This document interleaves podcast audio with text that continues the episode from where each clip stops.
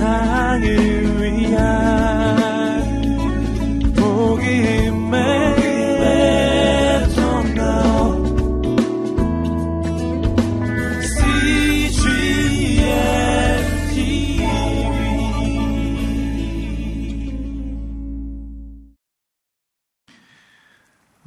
다윗 이야기, 아, 다윗의 삶, 하나님 마음에 합한 사람, 다윗을 통해서 저희는 지금 은혜를 받고 있습니다. 24장과 아, 26장은 지난주에 여러분 설교를 들으신 것처럼 다윗의 삶의 가장 아름다운 모습, 빛나는 모습입니다. 가장 다윗다운 모습, 하나님 마음에 합한 사람의 모습이 24장 또 다음 주에 설교를 들으실 26장에 펼쳐집니다.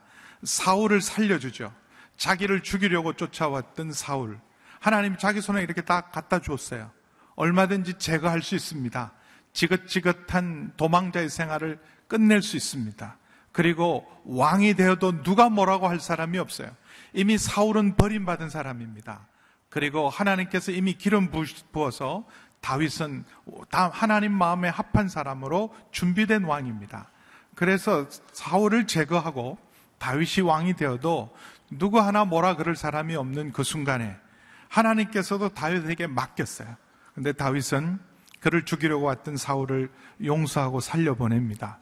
또 26장에도 동일한 두 번째 기회를 주었을 때도 똑같이 용서하고 살려냅니다. 근데 그 25장, 24장과 26장 사이 당연히 25장인데 25장에서 만나는 다윗은 우리가 만났던 다윗과는 전혀 다른 다윗답지 않는 모습의 다윗을 만납니다. 마치 여러분 두 봉우리 24장과 26장은 아름다운 정상을 보는 것 같아요. 아름다운 정상을 보다가 25장은 갑자기 깊고 깊은 계곡을 보는 듯한 느낌입니다. 아, 바로 24장에 등장했던 그 다윗이 25장에 다시 만나는데 그 다윗 마저 그럴 만큼 전혀 다른 얼굴을 보여줍니다. 인내의 대명사, 절제의 대명사, 용서의 대명사가 다윗입니다. 그리고 분노하는 사람을 오히려 잠잠하게 만들고 평안을 주는 사람이 다윗입니다. 사울이 악귀가 들리고 악신에 들리고 분노하고 자기를 죽이려고 창을 던지고 박으려고 할 때도 그는 하나님 앞에 찬양하고 수금으로 사울 안에 있는 모든 분노를 악기를 잠재웠던 사람이 다윗입니다. 주변의 부하들이 여러 가지 기회를 틈타서 분노하고 그리고 그들이 성질을 낼 때도 부하들을 잠잠케 했던 사람이 다윗입니다. 그런데 25장에서 만난 다윗은 지금 화가 머리 끝까지 났어요. 그리고 칼을 뽑아듭니다. 의를 위한 싸움, 하나님 나라를 위한 싸움이 아니라 그는 그가 당한 수치와 자존심 때문에 칼을 뽑아서 복수의 칼을 들이대고 있는 다윗을 만날 수 있습니다. 여러분, 어제의 믿음이 오늘의 신앙을 보장해 주지 않습니다. 어제 우리가 믿음으로 승리했기 때문에 오늘도 내가 잘 해내리란 보장은 누구도 할 수 없습니다. 그래서 성경은 이렇게 말하며 스스로 섰다 할 때 넘어질까 조심하라 말해서 늘 깨어있고 늘 겸손하게 믿음으로 행해야 합니다. 근데 이런 다윗의 분노가 어느 정도 분노가 있는지 13절 우리 다시 한번 읽어볼까요? 오늘 분노한 다윗, 칼을 뽑는 다윗의 모습을 봅니다. 13절 함께 읽습니다. 시작. 다윗이 소년들에게 말했습니다. 칼을 차라. 그리하여 그들은 칼을 찾고 다윗도 칼을 찾습니다. 약 400명 정도의 사람들이 다윗과 함께 올라갔고 200명은 짐을 지키며 남아 있었습니다. 다윗은 길길이 뛰거나 분노를 감정으로 표출하지 않고 행동으로 옮깁니다. 그럼 이게 사실 더 무서운 거예요. 차가운 분노. 막 감정을 폭발하고 화를 폭발하고 길길이 뛰고 그런데도 조금 지나면 그냥 그냥 다 지나가는 사람이 많습니다. 특별히 우리 한국 분들은 특별히 그래요. 성질 낼때뭐 세상이라도 뒤집어 놓을 것 같은데 지나가다 보면 별것 없어요. 나 말리지 마 그러고 하지만 별거 없이 지나갈 때 많습니다. 근데 다윗은요 조용히 칼을 뽑았어요. 이게 무서운 거예요. 이런 분노가 의지가 되면 어마어마한 사실은 힘으로 그리고 굉장한 사실은 무서운 결과를 빚어냅니다. 다윗은 그 말, 이런 아, 자기를 향한 모욕 앞에 조용히 이렇게 말한 칼을 차라.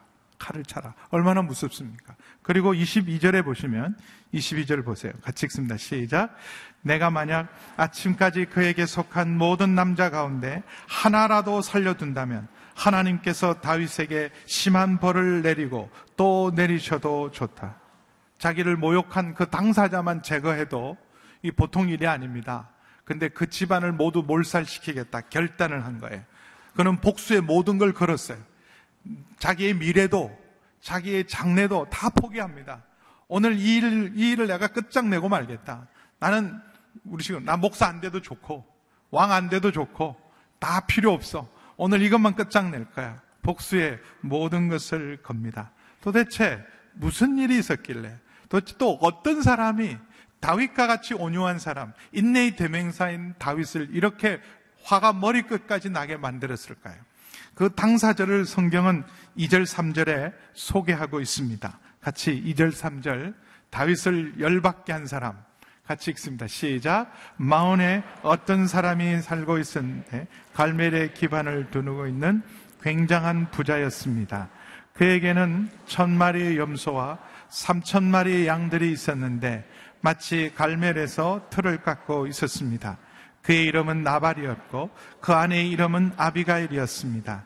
그 여자는 지혜롭고 아름다운 여인이었지만 갈멜 족속인 그 남편은 인색하며 하는 일이 악하기 짝이 없었습니다. 사무엘이 죽고 난 다음에 다윗은 충격을 받고 실망하고 슬픔 속에서 그는 바란 강야까지 내려갑니다.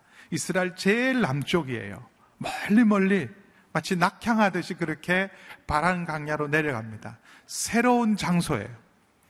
물론 지금도 계속해서 쫓기고 있었지만 그래도 어느 정도 정착하고 어느 정도 익숙한 곳을 다 포기한 거예요.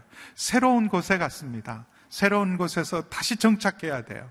다시 익숙해져야 합니다. 다시 관계를 맺어야 되고 또 무엇보다도 혼자 피난한 것이 아니라 600명과 함께 공동생활을 합니다.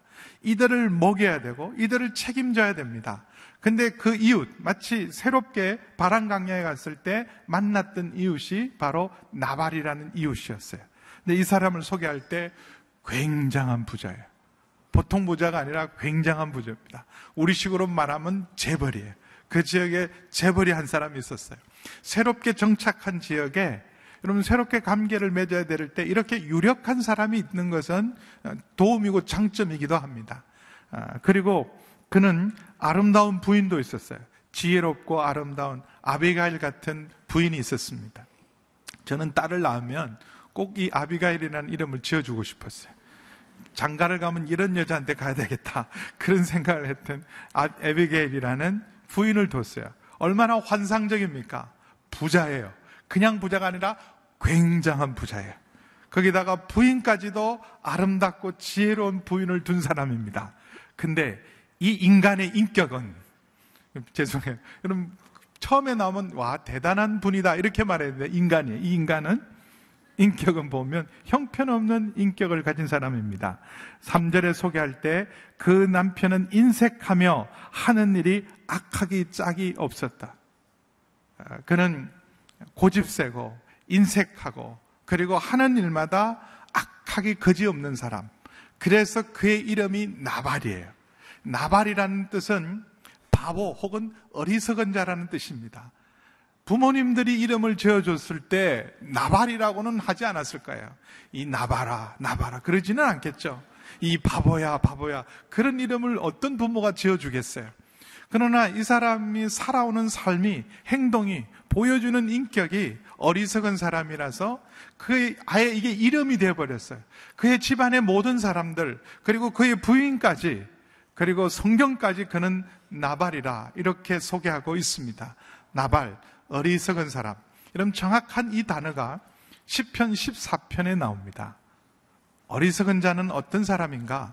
단순한 그냥 인색하고 악한 사람, 그리고 분별력과 판단력이 없는 사람, 고집세고 막무가내인 사람을 어리석은 자라고 말하지 않습니다. 성경이 말하는 어리석은 자는 하나님이 없다 하는 사람이에요.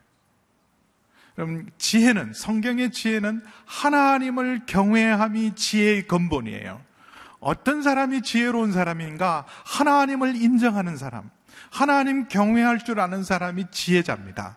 근데 누가 어리석습니까? 세상에 보기에는 굉장히 똑똑해 보이지만 세상에 볼 때는 대단해 보이지만 하나님이 없다. 하나님을 부정하는 사람, 하나님을 거역하는 사람이 가장 어리석은 사람입니다.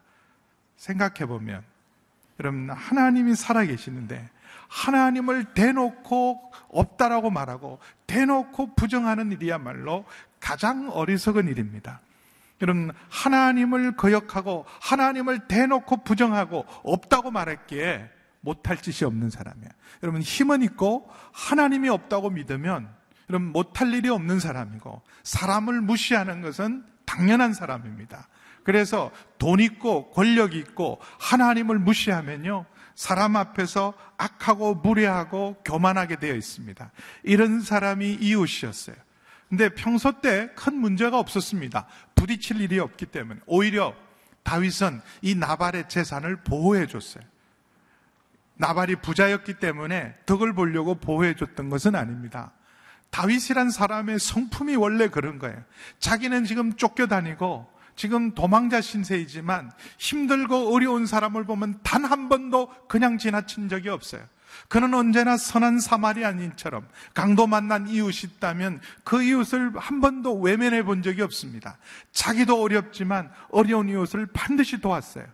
그일라 주민들을 돕고 아무 보상도 받지 못하고 오히려 그것 때문에 자기 위치가 발각되어서 불리한 입장에 있을 망정 그는 어려운 사람을 단 한 번도 지나친 적이 없어요.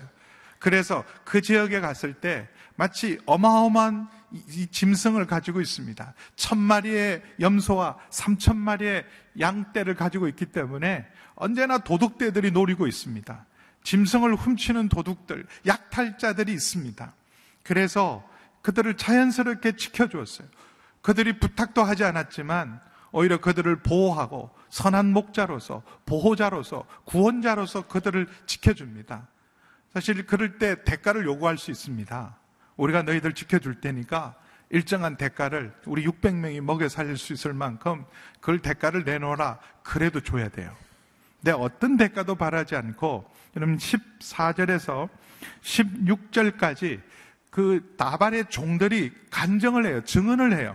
이 다윗과 다윗의 사람들이 그동안 자기들을 어떻게 대해왔는지에 대한 증언입니다. 14절에서 16절 함께 읽어볼까요? 시작. 나발의 종들 가운데 하나가 나발의 아비에게 말했습니다. 다윗이 광야에서 사람들을 보내 우리 주인께 인사를 전했습니다. 그러나 주인님께서는 그들에게 욕설을 퍼부으셨습니다. 하지만 저희가 들판에 나가 그들과 함께 있는 동안 그 사람들은 저에게 무척 잘해 주어서 저희가 해를 입거나 무엇 하나도 잃어버리는 일이 없었습니다. 오히려 그들은 저희가 그들 가까이에서 양을 치는 동안 밤낮으로 성벽처럼 저희를 지켜 주었습니다. 마치 자기 용을, 양을 돌보는 것처럼 자기 재산을 지키는 것처럼 자기 사람을 보호하는 것처럼 다윗은 아무 대가 없이 그렇게 나발의 재산을 잘 지켜주었어요. 그리고 드디어 양털을 깎는 축제 때입니다. 일종의 추수, 추수 때죠. 지금 우리가 가을에 추수거지를 하듯이 이런 목축하는 사람들에게서 양털 깎을 때는 이건 추수할 때입니다. 그래서 잔치예요. 축제입니다. 동네 사람 전체의 축제이기도 하고 나그네들, 가난한 사람들의 잔치 자리예요. 그래서 그동안 수고하지 않았던 사람들까지도 다 초청해서 함께 베풀고 나누는 자리가 바로 이런 양털 깎는 자리입니다. 근데 사고는 꼭 이럴 때 나요. 우리도 명절에 모였을 때 1년 만에 모이고 모처럼 모이고 반갑게 모였는데 음, 나오면서 명절 끝나면서 다 상처받고 열받고 나올 때 많잖아요. 거봐 내가 오지 말자 그랬잖아. 그리고 오더라도 그냥 밥만 먹고 일어서자 그랬지. 근데 꼭 남아서 같이 뭐 형제들끼리 놀다가 이게 뭐냐. 오래간만에 만나니까 그동안 하고 싶은 일이 많은데 얘기가 많은데 지혜롭지 못하게 얘기하다가 왜 연락도 자주 안 했냐. 뭐 좀 더 자주 찾아뵙지. 뭐 그러다가 너는 뭐 했냐. 그러다가 서로 다투는 거죠. 그리고 부인들은 모여서 남편들 욕하고 남편은 모여서 부인들 탓하고 그러다 보니까 서로 나중에 되면 부부끼리 모였을 때 서로 상처 입고 어려운 일이 많은 게 바로 이런 명절 때입니다. 이런 좋은 날이기 때문에 좋은 날이기 때문에 이런 지나가던 사람도 불러서 먹일 때예요. 근데 다윗 같은 사람은 얼마나 고맙습니까? 1년 동안 자기 재산을 고스란히 지켜줬어요. 아무 요구도 하지 않았습니다. 그러면 감사한 마음으로 다윗 사람을 보내기 전에도 사실은 미리 챙겨서 줘야 돼요. 우리도 명절 때가 되면 고마운 분들, 감사한 분들에게 그 감사를 표하잖아요. 요청하지 않아도, 요구하지 않아도 그러면 그 사람들이 찾아와서 지난 1년 동안 감사는 알아? 뭐 그래서 여러분 우리가 챙겨줍니까? 그렇지 않잖아요. 미리 알아서 참 감사합니다. 뭘 이런 걸 챙겨왔냐? 그래도 아 1년 동안 너무 감사해서 작은 정성입니다. 그게 사람 사는 인정이죠. 당연히 찾아오지 않아도 챙겨줘야 될 사람들인데 찾아왔어요. 부담 주지 않으려고 400명이 다 몰려와도 괜찮습니다. 600명 쫙 몰려와도요, 상 차려내야 돼요. 근데 10명만 보냈어요. 큰 부담 주지 않으려고. 그럼 가져가 봐야 10명이 가져가는 거예요. 10명 가져가는 것, 이런 굉장한 부자에게 10명에게 한 알음씩 안겨줘도 그거 별거 아닙니다. 사실 10, 10명이 자기가 가져갈 수 있는 만큼 다 챙겨가도 600명 그냥 한끼 식사하면 끝나는 거예요. 그 정도는 이 굉장한 부자에게는 그냥 챙겨주는 건 아무것도 아닌 일입니다.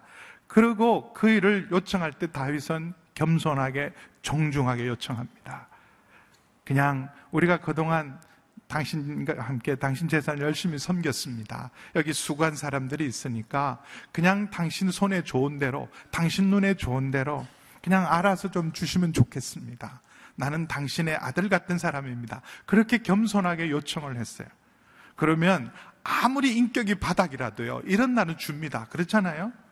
아무리 인격이 없어도 그냥 줄 수 있는 일인데 그런데 나발의 대답이 대단해요. 10절, 11절 함께 읽습니다. 나발의 대답입니다. 같이 읽습니다. 시작. 에브의 종들에게 대답했습니다. 다윗이 대체 누구냐? 이세의 아들이 누구냐? 요즘 자기 주인을 버리고 떠나는 종들이 많다는 얘기를 들었다. 내가 왜 내 빵과 물과 양털 갖는 사람들을 위해 잡은 짐승의 고기를 가져다가 출신도 모르는 사람들에게 주겠느냐? 그럼 다른 것, 굉장한 것을 부담되는 것을 요구했으면 이렇게 단호하게 내가 아무 상관도 없고 잘 모르는데 나한테 너무 무리한 거 요구하는 거 아닌가? 이건, 이건 못하지. 그럴 수 있어요. 먹는 거예요. 그럼 먹는 것 가지고 그냥 안 주지 자존심까지 상하게 만들 필요는 없잖아요. 다윗이 대체 누구냐? 이세의 아들이 대체 누구냐? 그 말 왜 해요? 너 뭐 하는 사람이야? 너 이름이 뭐냐? 아니, 주면 주지. 너 이름이 뭐냐? 어디 사냐? 뭐 하냐? 이런 거 물을 필요도 없고. 그리고 왜 다윗을 몰라요? 왜 이세의 아들을 모르겠어요? 사실은 알면서도 무시한 거죠. 이세가 뭔데? 이세의 아들이 뭔데? 다윗이 뭔데? 당신이 뭐 대단한 줄 알아? 다른 사람들이 다 당신 대단한 줄 알지만 난 당신 관심 없어. 그러면서 오히려 이렇게 말합니다. 요즘 자기 주인을 버리고 떠나는 종들이 많다는 얘기를 들었다. 이 말이죠. 너 반역자라는 거예요. 사울을 버리고 배반한 사람 아니냐. 배반자요, 반역자다. 신실하지 못한 자다. 최고의 모욕이 뭐, 뭘까요? 특별히 이런 성경 시대에 명예를 존중하는 시대에 최고의 모욕은 여러분 배반자라는 모욕이에요. 배반자. 반역자라는 모욕이에요. 다윗은 억울한 사람입니다. 선한 일을 하고 착한 일을 했는데 부당하게 주인에게 쫓기는 사람이에요. 모든 사람이 다 압니다. 그럼에도 불구하고 오히려 다윗을 배반자로 반역자로 봅니다. 철저한 사울의 대변인 같은 사람 아닙니까? 사울 외에는 누가 이런 말을 하겠어요? 근데 마치 사울의 영이 뒤집어 씌운 것처럼 그렇게 다윗을 대합니다. 그러면서 내가 왜 내 빵과 물과 양털 깎는 사람들을 위해 잡은 짐승의 고기를 가져다가 출신도 모르는 사람들에게 주겠느냐. 이거 어마어마하게 무시하는 거죠.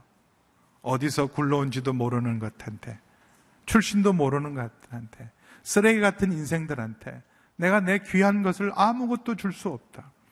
거지도 이렇게 말하면 안 돼요. 그래서 다윗이 열받은 거예요. 열받을 만하죠. 그럼 지금 우리는 다윗의 반응에 대해서 좀 아, 지나치다, 너무하다 이렇게 반응할 수 있어요. 그러나 이 수치 문화, 명예를 소중히 여기는, 명예를 자기 목숨보다 더 소중히 여기는 이런 자, 이런 문화 속에서 딴 일도 아니라 그냥 당연히 받을 수 있는, 당연히 기대했던 그런 친절의 거절당할 뿐만 아니라 모욕을 당합니다. 딴 일도 아니고 먹을 거잖아요. 먹는 일에 모욕까지 줬어요. 여러분 강아지도 짐승도 이렇게 대접하지 않습니다. 축제 때는요 짐승들에게도 이렇게 안 해요.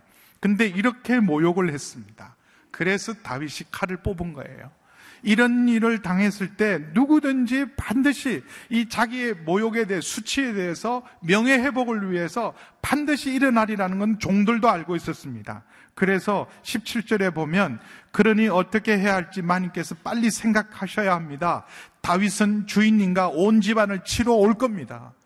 그럼 종들이 볼 때 깜짝 놀란 거예요. 주인이 저러면 안 되는데 저런 일을 당하고 저런 모욕을 당하고 가만히 있을 사람 아무도 없어요.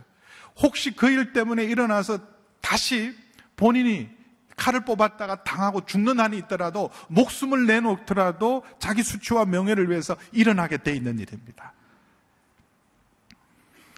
우리가 인생 살면서 이런 일들을 당할 때 참 많아요. 아무것도 아닌 일인데.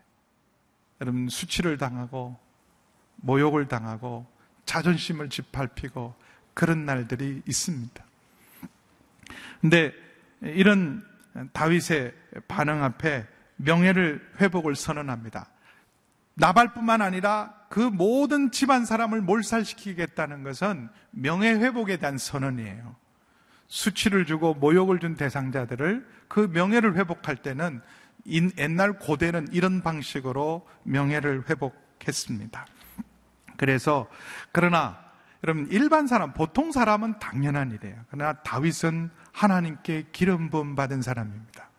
그는 하나님의 통치와 다스림, 하나님의 성품을 세상 사람들 앞에 증거하는 증인이에요. 그럼 우리가 제자라는 말은 절대 제자라는 말을 씁니다.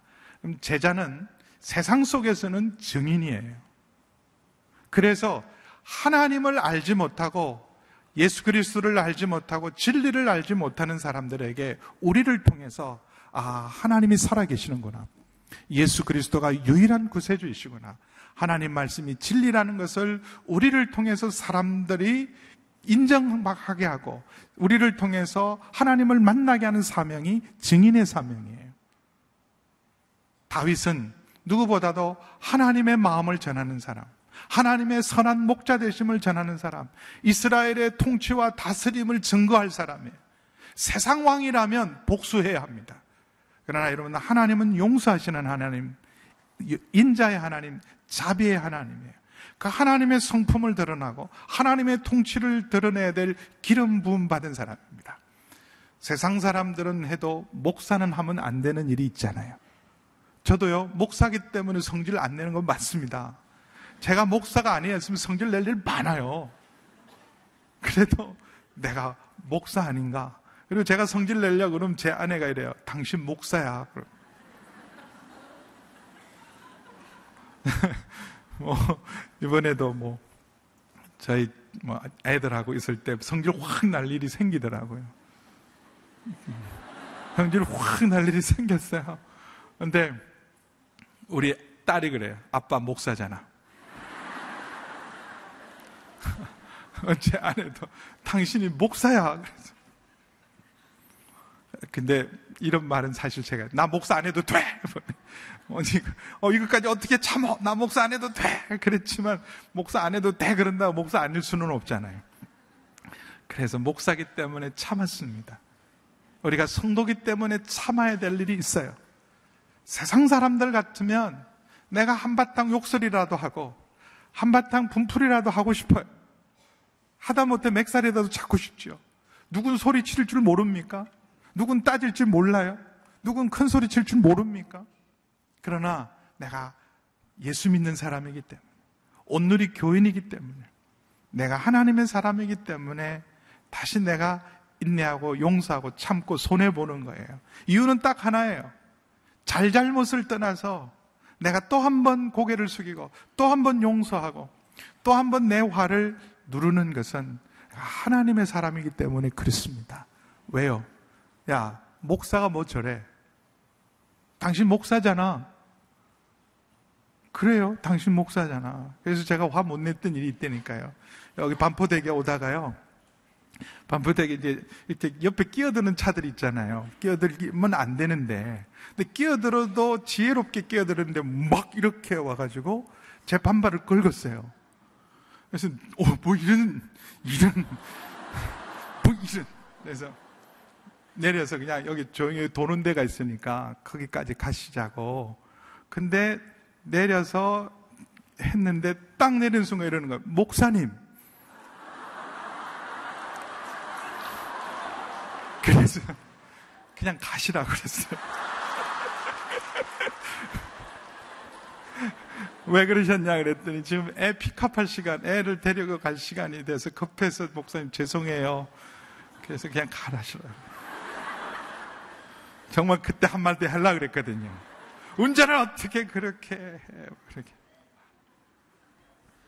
여러분, 다윗이에요. 다윗이기 때문에 안 되는 거예요. 보통 사람은 돼도 하나님이 사실 시험 낸 거예요. 다윗이기 때문에. 근데 다윗은 그냥 보통 남정네가 된 거예요. 복수의 칼을 벗고 수치의 자존심에 정말 화가 머리끝까지 나서 그는 미래도 장래도 자기가 기름 부은 자라는 사실도 앞으로 이스라엘의 위대한 왕이 될 사실도 하나님의 나라를 이루어야 될 사실도 그 순간은 다 포기했어요. 나 그거 관심 없어. 오늘 이 인간 꼭 손보는 일, 이게 전부인 것. 그렇게 다윗이 반응했습니다. 여러분, 우리가 인생 살아갈 때 어리석은 사람들 많이 만납니다. 그리고 주님도 말씀하셨어요. 내가 마치 넉대 가운데, 이리 가운데 양떼를 보낸 것과 같다. 우리가 이리들 속에 살 때 사자로 살게 하지 않습니다. 양으로 끝까지 양으로 살게 하세요. 양으로 살다 보면 이리떼들에 의해서 무시당하고 모욕당할 때 많습니다. 어리석은 사람들을 많이 만납니다. 그럴 때 우리도 사실은 그 어리석은 자 앞에 우리를 무시하고 멸시하는 사람 앞에 부당한 일 앞에 맞서고 싶어요. 같이 손보고 싶을 때 있습니다. 그러나 여러분 어리석은 자를 우리가 그 어리석음에 맞대응하면 나중에 아비가일이 지적한 대로 우리도 똑같은 사람이 됩니다. 똑같이 어리석음에 빠지게 돼요. 이전에는요, 다윗은 이런 일, 어리석은 자를 만났을 때, 그는 언제나 하나님의 사람으로 어리석음을 이겨냈어요. 그러나 이번에는 어리석음 앞에 그는 분노로 반응합니다. 여러분, 어리석음과 분노가 충돌하면 어마어마한 대형사고가 나는 거예요. 여러분, 어리석은 나발과 분노한 다윗. 그래서 지금 이건 누구도 막을 수 없는, 아무도, 누구도, 어떤 군대도 이건 막을 수 없는 엄청난 사실 살상이 예상되는 일입니다. 우리 사회도 보면 이 분노로 충만한 사회예요. 국회도 분노로 충만해 있고, 여러분, 노사 현장에도 분노로 충만해 있어요. 우리는 작은 뭐, 무슨 기지 하나 만든다, 뭐, 발전소 하나 만든다, 댐 하나 만든다. 그럴 때마다 다 분노로 충만해요. 어리석음과 분노가 만나서 얼마나 많은 것들을 낭비하고 있는지 모릅니다. OECD 국가 중에서 갈등 지수가 두 번째로 높대요. 갈등 지수가 두 번째로 높다는 말은 그만큼 갈등을 위해 치료해야 될 비용이 많은 거예요. 그러니까는 예를 들면 100만 원 들면 해결될 수 있는 집 짓는데 재개발하는데 100만 원 들면 될 일을 갈등 지수가 높으면 높을수록 고비용이 내는 거예요. 그리고 평균 해결하는 기간이요. 한 사건이 일어나면 평균 해결하는데 거의 2년이 걸린대요. 520일. 어떤 사건인데 사회적인 갈등이 일어나면 520일씩 걸립니다. 그래서 어리석음과 분노가 충돌해서 우리 사회에 얼마나 많은 피해를 남기고 있습니까?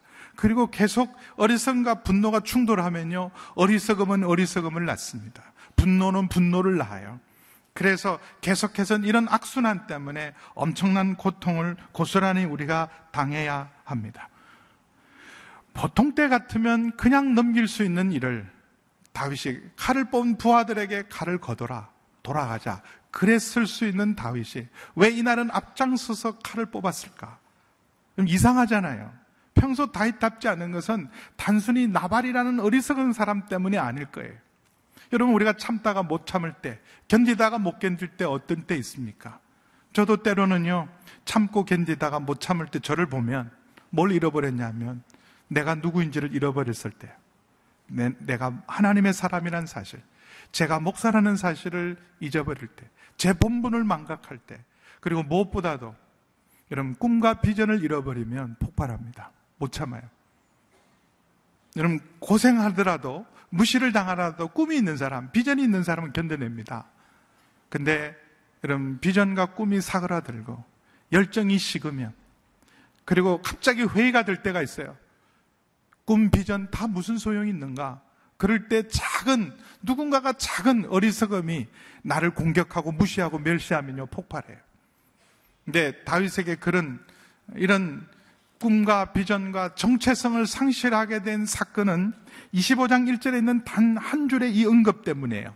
25장 1절 함께 읽겠습니다. 같이 읽습니다. 시작.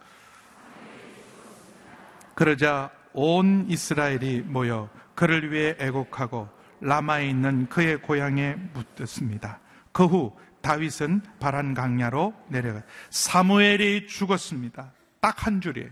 사무엘이 죽었습니다. 25장을 시작하면서 사무엘이 죽었습니다. 여러분 영화가 시작되고 소설이 시작됩니다. 근데 그 첫 타이틀에 나오는 자막이 굉장히 중요해요. 사무엘이 죽었습니다.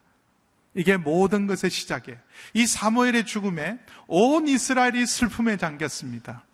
온 이스라엘이 이런 큰 영적인 어른, 영적 지도자를 이런 슬픔에 빠졌어요. 상실감이 얼마나 컸겠습니까? 그러나 가장 큰 상실감과 충격을 받은 사람은 다윗이에요. 왜냐하면 유일하게 다윗을 믿어주는 사람, 다윗이 왕됨을 정말 믿어주는 사람, 그리고 하나님께서 너를 왕으로 세운다고 유일하게 정언해 줄 사람, 다음 왕은 바로 이 사람이다라고 유일하게 정언해 줄 사람이 사무엘이에요. 이 사무엘이 죽었어요. 사무엘의 존재 자체가 다윗에게는 힘이었습니다. 사울에게 짐승처럼 쫓겼지만 사무엘 때문에 견딜 수 있어요.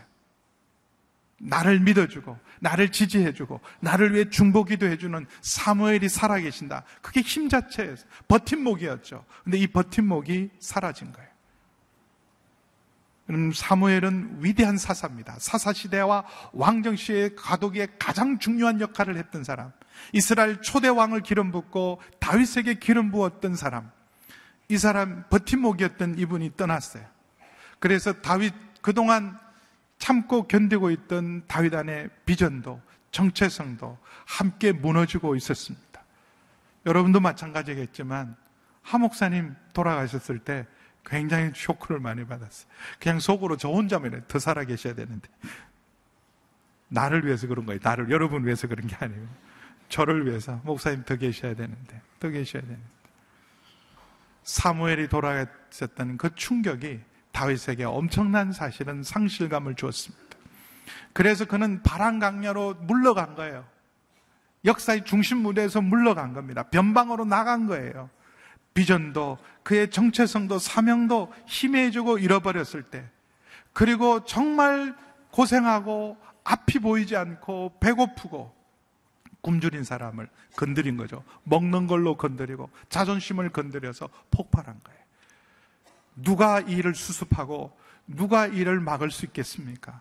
근데 유일하게 여러분 이 사태를 객관적으로 지켜봤던 나발의 종이 이 일을 만약에 유일하게 막아낼 수 있는 사람 나발의 집안이 몰살당한 것을 막아내고 다윗의 사륙을 막아낼 수 있는 유일한 사람이 있다면 아비가일이다. 그래서 아비가일에게 찾아가서 요청을 한 거예요. 일부 예배 시간에 우리 이재원 목사님 설교할 때 저도 은혜를 많이 받았어요. 아마 이 종이 이렇게 찾아갔던 이유 중에 하나가 아비가일이 평소에도 이런 일을 잘 처리했기 때문에. 아니, 이 집안에 이런 일이 자주 일어났을 거다. 이재원 목사님 그렇게 말씀하시더라고요. 자주 이런 일이 일어났을 거다. 이런 일이 일어났으면 이 구조 시스템 자체가 아비가일이 수습하는 시스템이었을 거다. 그러니까 종이 가서 아비가일에게 유일하게 수습할 사람이 아비가일이다. 그렇게 찾아갔대요. 그렇게 설교를 하셨습니다. 나중에 여러분 꼭 가서 들으세요. 근데 여러분 아비가일 지혜롭고 정말 아름다운 아비가일 아비가일밖에 없어서 아비가일을 찾아갑니다. 여러분 교회가 아비가일 같아야 돼요. 유일하게 지금 아무도 수습할 수 없는 이 국면을 수습할 수 있는 것은 교회밖에 없다. 하나님의 사람밖에 없다. 우리 집안에 이런 문제를 수습할 수 있는 유일한 사람을 바로 예수 믿는 우리 형님밖에 없다. 우리 동생밖에 없다. 그래야 돼요. 아비가일을 찾아옵니다. 근데 아비가일이 이러면 이 배고프고 그리고 열받고 상처받은 굶주린 400명의 이 전사들, 이 전쟁에서 잔뼈가 굵은 사람입니다. 수많은 삶과 죽음의 고비를 넘긴 사람이에요. 아무것도 무서울 것이 없는 이 전사들 앞에 여러분 단신으로 났습니다. 아비가일의 일에 막아쓰고 그들 앞에 섭니다. 근데 놀랍게도요, 이 400명의 승난 여러분 전사들이 멈춰서요. 멈춰서요. 멈춰서게 했던 첫 번째 힘은 10, 18절 우리 함께 25장 18절 우리 함께 읽겠습니다. 시작. 급히 서둘렀습니다. 그는 빵 200등이 포도주 두 부대, 손질한 양 다섯 마리, 볶은 곡식 오세아, 금포도 백송이, 무화과 200개를 가져다가 나귀에 실었습니다. 배고프고 성난 무리의 무장한 남자들에게 그들을 멈춰서게 한 것은 여러분 맛있는 음식이었어요. 우리 자존심은 상하지만 남자들에게 굉장히 중요합니다. 강야에 캐터링 서비스를 한 거예요. 강야에 부페를 만드는데 최고의 식탁을 준비했습니다. 사건의 시작이 먹을 것 때문이었어요. 사건의 시작이. 그래서 기대했던 것 이상의 식탁을 일단 차렸어요. 그래서 일단 멈추는데 성공한 거예요. 그것도 다른 사람이 아니라 아름다운 여인이. 여러분, 아비가일은 사실은요, 재벌가 사모님입니다. 재벌가 사모님이 직접 손수 장만해서 직접 나오신 거예요. 그러니까는 그 성난 군인들이 멈춰선 거예요. 아무도 막을 수 없는 무리를 막아섰습니다. 그리고 이는 그것으로 끝나겠어요? 잠깐 막았었는데 더 중요한 지혜가 있습니다. 23절 함께 읽습니다. 23절 함께 읽습니다. 시작. 아비가일은 다윗을 보고 재빨리 나귀에서 내려와 다윗 앞에서 얼굴을 땅에 대고 절을 했습니다. 24절 그는 다윗의 발 아래에서 말했습니다. 내 주여 저만을 탓해 주십시오. 이 종이 한 말이 하겠사오니 이 종이 하는 말을 들어 주십시오. 들어 주십시오. 여러분 아비가일에게서 여러분 이 회복 사역의 원리를 배우셔야 돼요. 이렇게 화나고 성나고 그리고 정말 자존심이 상한 상처받은 이 남자들, 이 전사들을 그리고 무엇보다도 다윗을 어떻게 회복시켰나? 그는 겸손하게 자신을 낮추고 이렇게 말합니다. 제 탓입니다. 제 탓입니다. 중요해요. 여러분, 어리석음과 분노 앞에 서면 어마어마한 지금 대형 사건이 일어날 때 모두가 남의 탓만 합니다. 저 사람 탓이다. 자기 탓이라고, 제 책임이다라고 하는 사람이 없어요. 워낙 사건이 커졌으니까. 당사자인 자신도 이제는 내 책임 아니고 저 사람 책임입니다. 여러분, 우리 사회에서 지금 이렇게 어리석음과 분노가 충돌하는 현장들이 많잖아요. 정부에서도, 국회에서도, 검찰에서도, 경찰에서도, 국정원에서도, 남북 이상 가족 만나는 곳에서도. 근데 아무도 제 탓입니다라는 사람이 없어요. 아무도 내 탓입니다. 다 야당 탓이고, 다 여당 탓이고, 다 정부 탓이고, 내 탓입니다. 이렇게 말한 사람 아무도 없어요. 이, 이전에 우리 사회 안에 어마어마한 분노가 충만했을 때, 캐톨릭에서 김수환 추경이 시작한 운동이 하나 있었어요. 내 탓이요, 내 탓입니다. 스티커를 만들어서 내 탓입니다. 라고 붙었어요. 다 저 사람 탓이라고 말할 때 내 탓입니다. 왜냐하면 캐톨릭에서는 회개할 때 항상 내 탓이요, 내 탓이요, 내 큰 죄 탓이로소이다. 이렇게 회개합니다. 그거 배워야 돼요. 우리 배워야 돼. 캐톨릭이 하니까 우리 하지 말자. 그런 거 아니에요. 옳은 거 배워야 돼. 내 탓이요. 제 탓이요. 그 당시에 여러분 모두가 다 다른 사람을 향해 다 손가락질하고 총질할 때 내 탓입니다. 우리 탓입니다. 그래서 사회가 여러분 그 운동 탓에 우리 많은 갈등과 분노가 여러분 치유되고 회복되었어요. 지금도 마찬가지입니다. 누군가는 내 탓을 책임져야 될 자리에 있는 사람, 아비가일은 책임질 수 있는 자리에 있는 사람이에요. 그리고 이렇게 말합니다. 어차피 나발은 그런 종류의 인간입니다. 그 사람은 그렇게밖에 반응할 수 없는 인간입니다. 그래서 그 사람의 반응에 신경 쓰지 마십시오. 그 사람은 당신 아니라 모든 사람에게 그런 사람입니다. 왜 똑같은 사람이 되려고 하십니까? 사실은 제 불찰입니다. 당신의 사람들이 왔을 때 제가 챙겨야 되는데, 제가 봤어야 되는데, 제가 못 봤습니다. 너무 미안합니다. 내 탓입니다. 내 탓입니다. 여러분, 지금도 여러분, 우리 사회에서, 우리 집안에서, 우리 교회에서 여러 가지 갈등이 있다면 이것부터 시작해야 돼요. 손가락질, 남을 향해 손가락질하는 그 손을 거두어서 내 탓입니다. 내 탓입니다. 그러면요, 문제가 갑자기 작아지고 해결책의 실마리가 열리기 시작합니다. 연습해 보겠습니다. 내 탓입니다. 내 탓입니다. 그러면서도 지금 남을 손가락질하고 있죠? 이거는 아니야. 이거는 아니야. 내 탓 아닌데. 제 탓인데. 지금도 교회 늦은 거 얘 탓인데. 교회 늦었더라도 내 탓이요. 주차 지금 어떻게 될지 막 불안하시죠? 부인이 조금만 도와줘도 주차 제대로 할 수 있었는데 저렇게 두어서 이런 부인 데리고 어떻게 살아가나? 내 탓이에요. 내 탓이. 음, 내 탓으로 시작하고 나면요. 모든 사람들이 가지고 있는 감정의 분노들이요. 제자리를 찾기 시작을 합니다. 그리고 더 중요한 건 다윗이 하나님의 사람 아닙니까? 아비가일은 정확하게 하나님의 관점으로 다시 눈뜨게 만들었습니다. 26절에 같이 읽습니다. 시작. 내 주여 여호와께서 당신이 피 흘리지 않도록 또 당신의 손으로 직접 복수하지 않도록 막아주셨습니다. 여호와께서 살아계심과 내주 당신이 살아계심으로 맹세하는데 당신의 원수들과 내 주를 해치려는 모든 사람들이 나발과 같게 되기를 원합니다. 여호와께서 하나님께서 막아주신 일입니다. 나를 보내신 것은 하나님이 막으신 일입니다. 그럼 우리도 여러 가지 어리석음에 부딪히고 부당한 일에 부딪히고 모욕과 모멸을 당할 때 보면 믿음의 관점, 하나님의 관점을 잃어버리고 인간적인 관점, 세상적인 관점으로 반응할 때가 있습니다. 하나님을 잊어버리고 반응할 때가 많아요. 그러나 다시 아비가일이 회복시킨 게 있습니다. 하나님이 살아계십니다. 하나님이 살아계시고 하나님께서 반드시 이 복수를 억울함을 갚아주십니다. 당신 손으로 친히 복수하는 일, 당신 손으로 피 흘리는 일을 하나님이 막으시고 하나님께서 신원하시고 하나님께서 풀어주실 것입니다. 사무엘은 죽어도 하나님은 살아계신 거예요. 여러분 세상을 볼 때 하나님이 안 계신 것처럼 느낄 때가 많습니다. 우리가 당하는 상황 속에서 하나님이 안 계시는 것처럼 느낄 때가 많아요.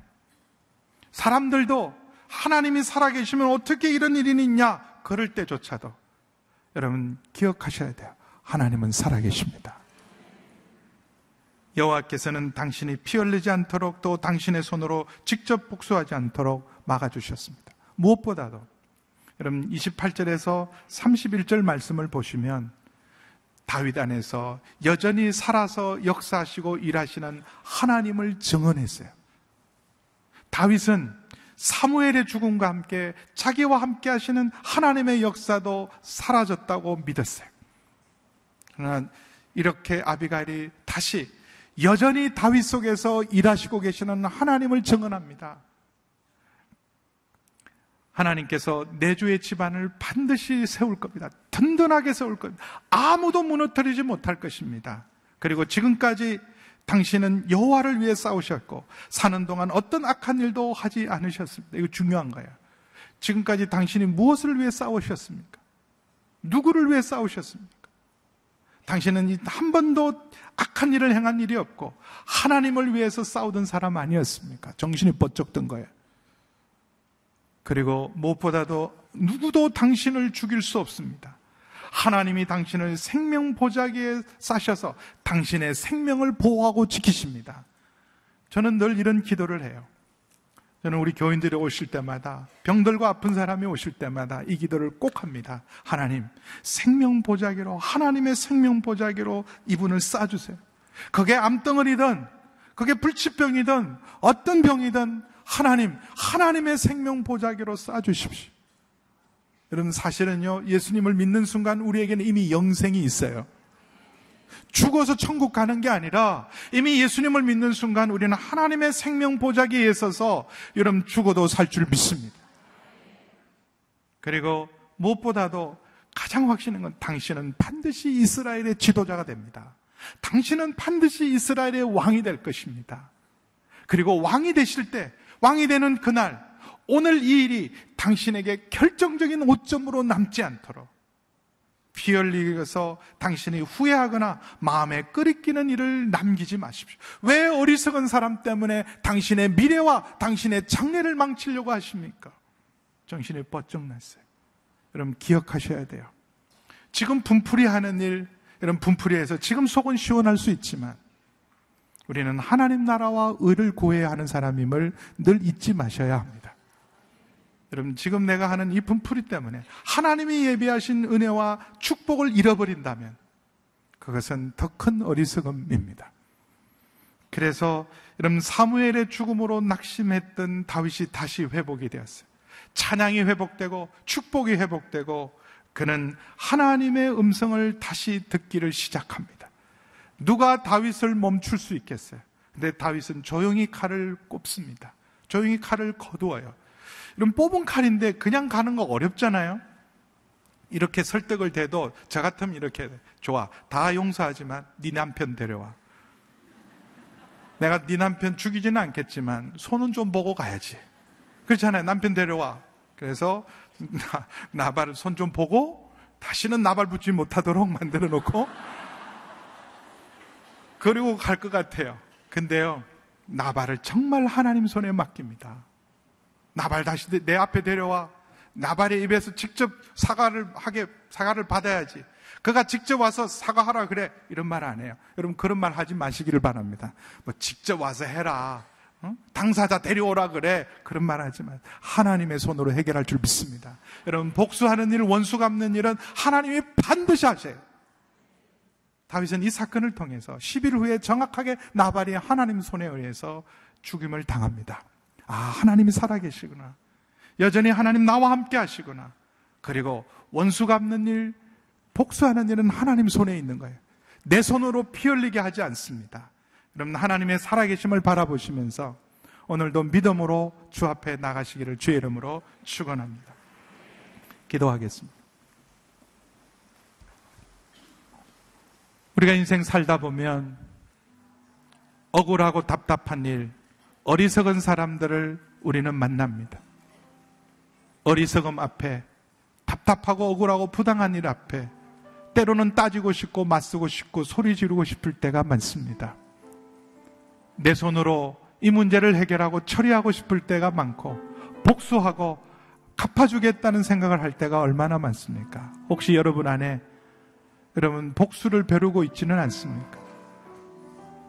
용서하지 못하는 마음이 있지 않습니까? 상처받은 심령 때문에 여러분 고통받고 있고 아파하고 있지는 않습니까?